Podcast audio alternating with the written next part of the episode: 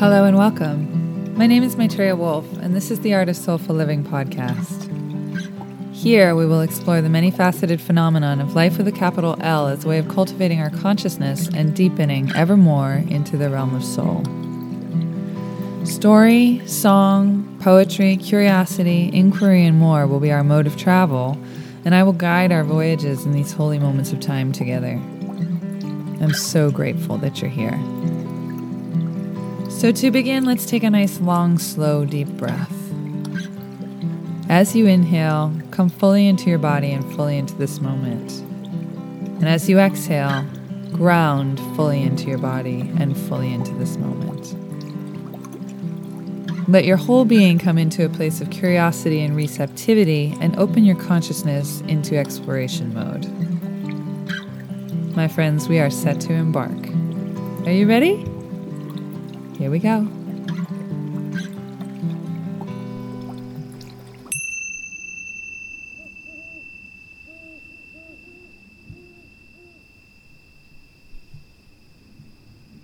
Integrating the underworld and a teeny little foray into the realm of initiation will be the territory of our exploration tonight, my friends. 14 years ago, I experienced a long, drawn out drama that culminated in a concise trauma that shattered me on every level. And that was the beginning of my initiation into the fullness of my being.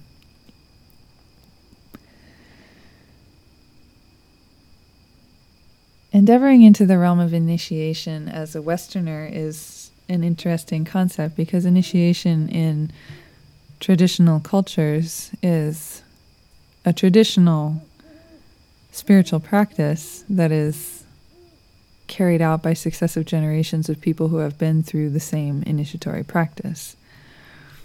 And being that the West is an utterly shattered social structure and not an intact culture, we don't have an intact container like that anymore. We don't have those traditions anymore. And in its absence,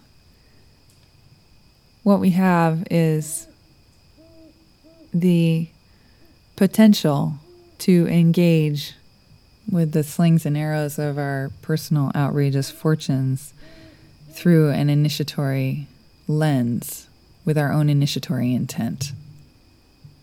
And what I mean by that is this is that life, embodied life on the earth, is, as we all know, tremendously gorgeous and tremendously difficult. There is an extraordinary beauty in it, and there is a ravaging and devastating pain in it and there is everything in between. So, as Westerners, and by that I mean as North American Westerners, because that's the only thing I can speak authoritatively about, in the absence of an intact cultural container, we have to engage our own experiences with initiatory intent. And I look at my experience as life and the great mystery going to great lengths to confront me in every place where I was living against my own nature for the sake of bringing me into alignment with my own nature and in that way initiating me into the fullness of my humanity and the authentic essence of my soul. And I feel utterly blessed by the journey. Even though it was very difficult for a very long time because I personally endeavored through my initiation on a path through the underworld. Initiation in traditional cultures usually had something to do with a, a controlled and ritualized meeting with death and the mystery. something that could rattle a person out of their fixed sense of self and their fixed understanding of the world and into a greater order of understanding and a, and a greater order of their own soul's depth and radiance.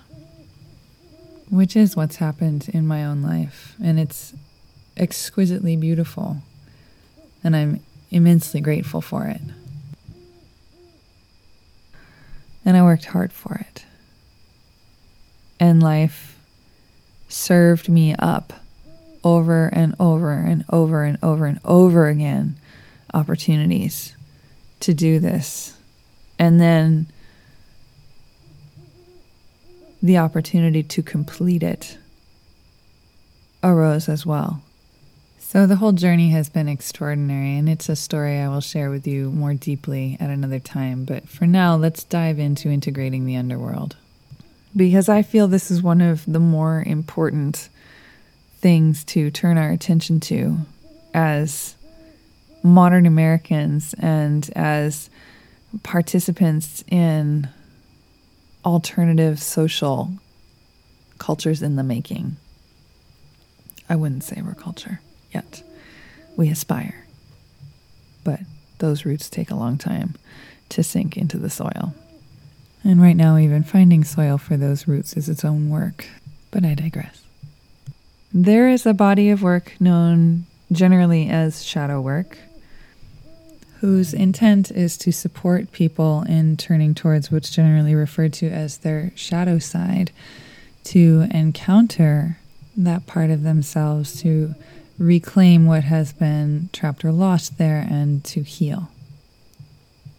Heal what's wounded there, heal what's in exile there, heal what is uh, contorted and damaged or deranged in there.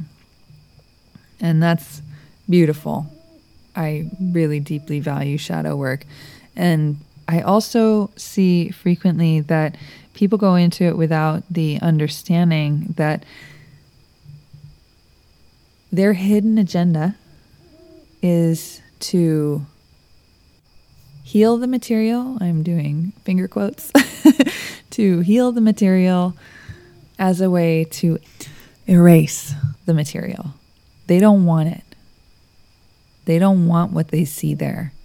They don't like it. They're willing to go there on the condition that if they do the work, if they do whatever they're supposed to do in that shadow work, that material will be gone after that.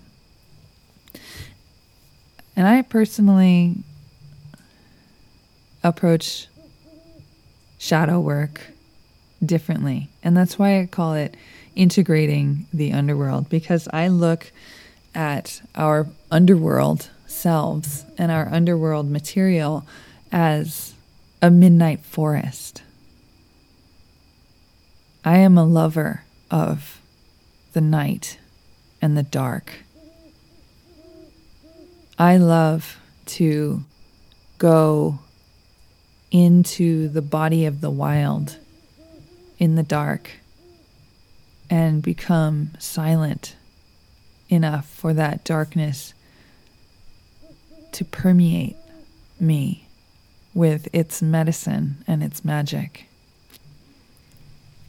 For me, it's not frightening, it's deeply, deeply gorgeous. And there are dangers there, of course, but I do not reject them on principle, which I feel most people do with the wild and with themselves. I relate to our shadows and our own darkness the way I relate to the wild in the dark. As beautiful, as something vital and important that I want to know and be in relationship with. The difference here is that I seek to integrate that material. I seek to know those elements and aspects of myself, that terrain in my own being, so that I can enjoy its beauty, for one thing, and so that I can harness its power for another, and so that I can be responsible for the dangerous and painful aspects of it when they inevitably arise in the course of my life, because they will. They're a part of me. There's nothing wrong with that. It's just utterly imperative that I'm responsible for those parts of myself. So, here, let me share with you a story to illustrate a bit where I'm going with this. I had a lover for a while last summer, and it was lovely until he lied to me about something. And we got through that thing and, and continued to see each other. And then later it came up that he had lied to me about the same thing uh, continually. And at that point, I just completely lost my temper and allowed my rage to emerge undiluted and directed at him. And um, I have no problem with that. But what happened over time was that he was trying to take responsibility for himself. He was trying to do right. And I wouldn't let it come to resolution. I was, if you listen to my podcast about uh, conflict and predictable consequences, I was playing out uh, what I described there as the victim blamer complex. I was sitting in, in a position of dominance, insisting that he had done me wrong. And every time we, we crested towards resolution, I would circle back around to the wound and dig the knife in again. And one night we were sitting there, we were talking about it again, and he got really exasperated and upset, which was unusual for him. He's very equanimous. And something about that, I was I was deep in that mode of of just holding the wound open in the most negative way I could. And he got upset. And something about that snapped through my trauma loop that was playing out the mode. And all of a sudden, I just said, There's nothing you can do. I don't want resolution for this situation. I'm not trying to find a path to resolution. I'm just trying to get power over you by by continuing to pry open and be attached to the wound and the trespass. There's nothing you can do. I'm just I'm just sucking power out of your heart right now. And he and I had a pretty magical bond. So when that happened, it wasn't an intellectual thing that was happening, it was a visceral thing that was happening. And all of a sudden, an entire unwinding process began to happen in my body, and I began to, to tremble. And I was like flushed with heat and lightheaded and dizzy, and something old and deep in me was suddenly starting to unravel. It was deeply magical, and it was deeply difficult. And the capacity that existed there, the capacity for in the moment taking responsibility for myself, changing uh, habit and process in the moment is only possible because of the depth of my work in my own underworld consistently over long periods of time. And the result of that moment was a return of power to my to my center, to my essential nature, a return of life-giving power that had been bound up in a life-denying mode of habit. And it was an extraordinary feeling to feel that life force begin to flow again when that knot released. I've had one conversations since then where I was able to take hold of myself in the midst of that same pattern with another friend and utterly transform the nature of our conversation by doing that. In no uncertain terms, it saved our friendship. It's hard to to own it and to be witnessed in it, but the more I do, the better it gets, the better I feel. I don't feel ashamed for the presence of that part of my being. I don't feel ashamed for that pattern or that darkness, quote unquote. I feel proud of myself that I am able to know it and name it and take responsibility for it effectively in myself and in my relations. And that is the gift of integrating the underworld.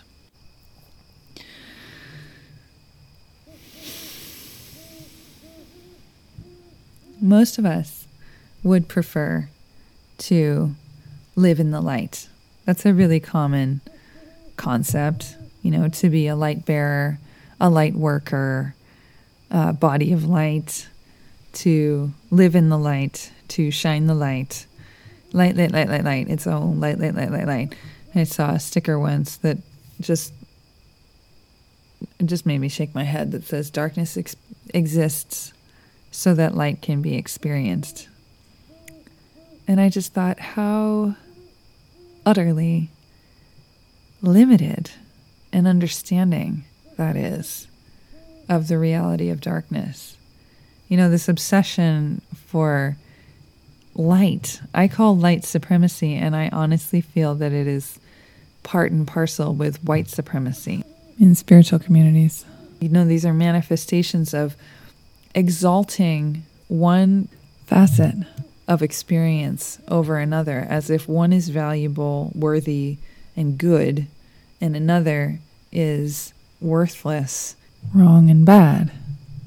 And this is a terrible misunderstanding that does no end of damage in our lives.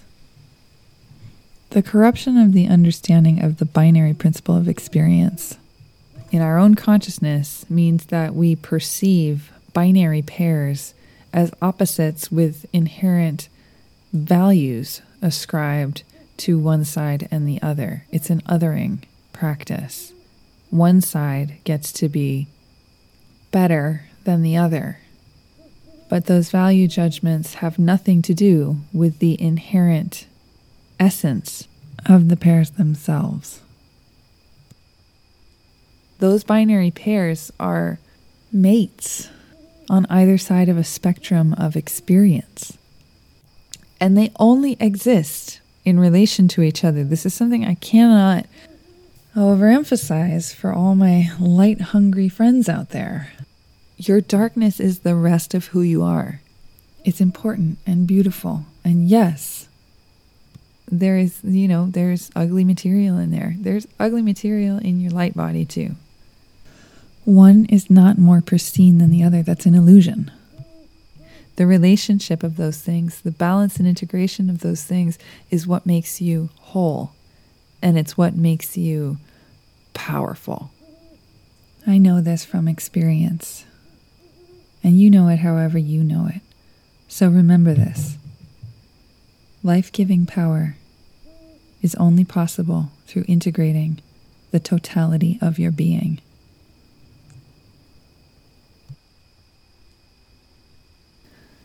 Because when we deny, reject, and exile elements of ourselves, those elements, for one thing, they're, they take a part of our life force with them into exile. And for another thing, they start to go feral. And feral is not the same thing as wild. Feral is something that doesn't have a place in the world. Feral is something that is, uh, Stephen Jenkinson puts it that feral is failed domestication. So something ends up strung between two fields of being. It's not wild. It doesn't have the dignity or sovereignty or belonging of wildness anymore, and it doesn't have the the the complacency and the and the conditioning to sit in the field of domestication anymore. It's in this bardo state between those two poles, and it doesn't belong anywhere, and it's crazed because of it. Be clear on this, please. This is the consequence of exiling parts of yourself. They become crazed and they become dangerous. I have been with numerous people in various situations, you know, partners and roommates and um, co workers and community members and everything else I have been in the company of an innumerable amount of people who are not familiar with and not responsible for the darkness within them. And when it emerges, it is more dangerous in light of that ignorance then the thing just the thing would be anyway you know like the habit or or the mode or the the frame of consciousness or the or the frequency in their field. You know the the the danger of that thing is compounded by the person's ignorance of it whether that ignorance is willful or just genuinely clueless.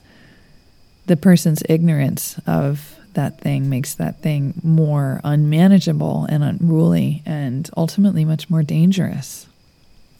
Because what we don't acknowledge in ourselves, we can't recognize when it emerges and we can't effectively manage it or take responsibility for it or even relate with it.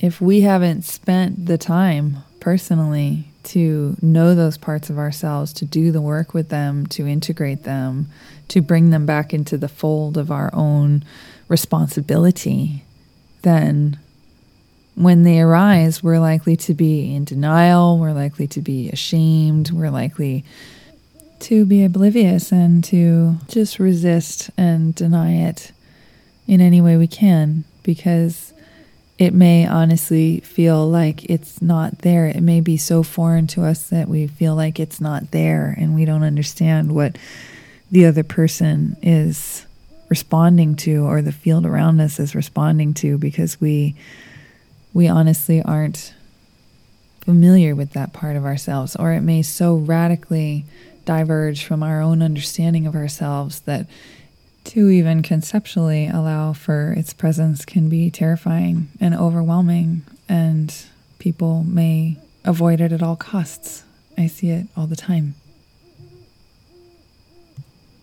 And another thing that I feel is critical to understand that most people can't even fathom is possible is that if you come into deep relationship with the darkness in your soul, you come into, into relationship with an incredible beauty that lives there.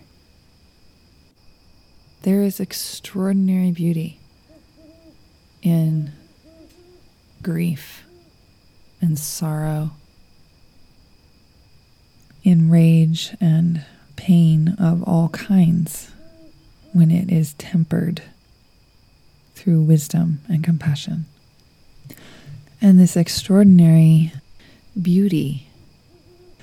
Latent in these places is something that as as well as the power we cut ourselves off from when we refuse to meet and acknowledge and integrate truly to behold with love those realms of our own being.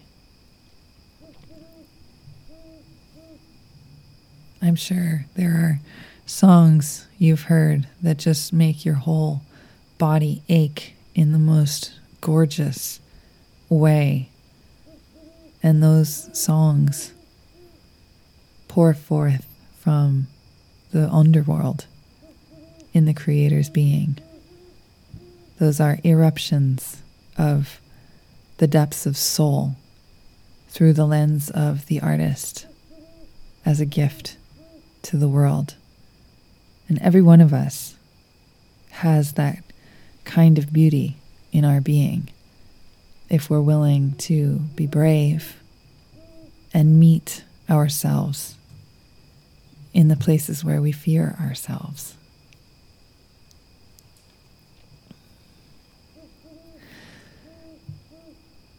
So, this is my invitation to you, my friends. That's my kitten.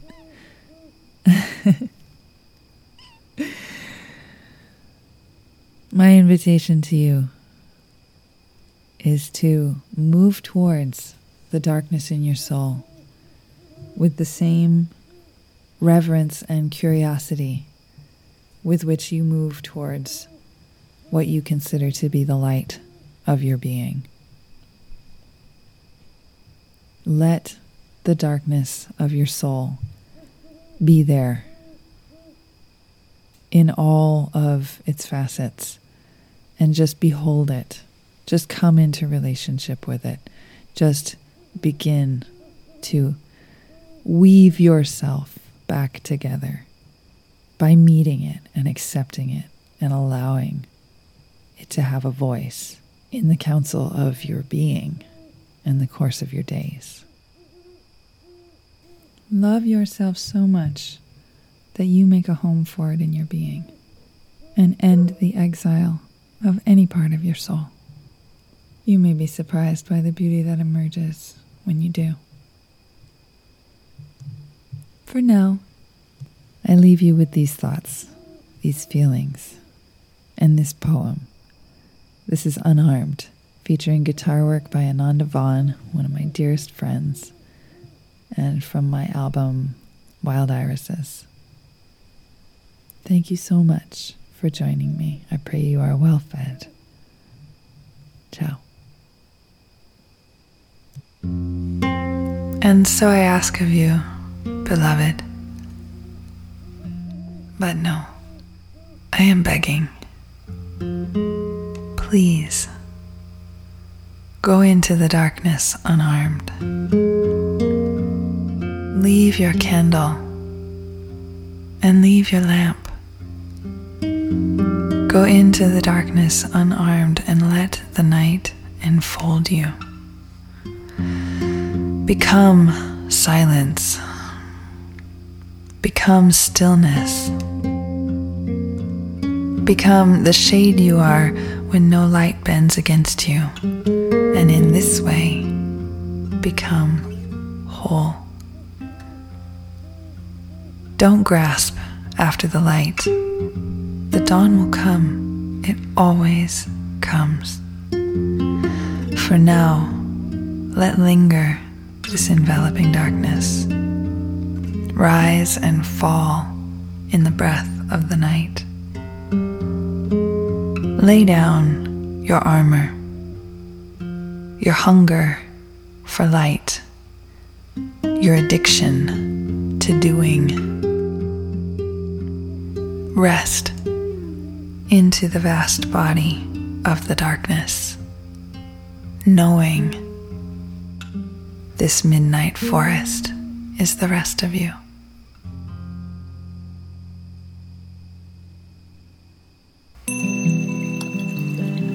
You have been enjoying the Art of Soulful Living podcast with myself, Maitreya Wolf, as your guide. It has been such a pleasure to share with you in this way. Thank you from the bottom of my heart for being here with me. The Art of Soulful Living is my session based mentoring work as well as this podcast.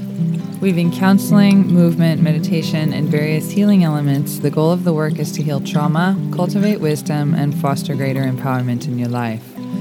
To learn more about it and to explore working together, visit maitreyawolf.com forward slash mentoring and fill out the contact form on that page to schedule a free 30 minute consultation. I am able to work remotely, so if you're not in Nevada County, California, but are still interested, do reach out. Things are possible. I'm also a performing musician, storyteller, and teacher. You can learn more about me and my offerings by visiting my website at maitreyawolf.com, where you will find recordings of my original music, videos, writing, and more. If you're interested in hosting me for a concert or another event, you can contact me through the site. And again, that's maitreyawolf.com. Find me on Facebook and Instagram under the name Maitreya Wolf Sacred Arts. And if you're interested in supporting my work, please consider becoming a patron at patreon.com forward slash Maitreya Wolf. There are so many ways to connect, and your support means the world to me. I very much look forward to hearing from you. Thank you again for joining me for the Art of Soulful Living podcast. Be sure to subscribe so you know when new episodes come out, and please rate and share it if you enjoy it. Wings are made of a thousand feathers. I welcome you to be one of mine. More to come, my friends. Many blessings.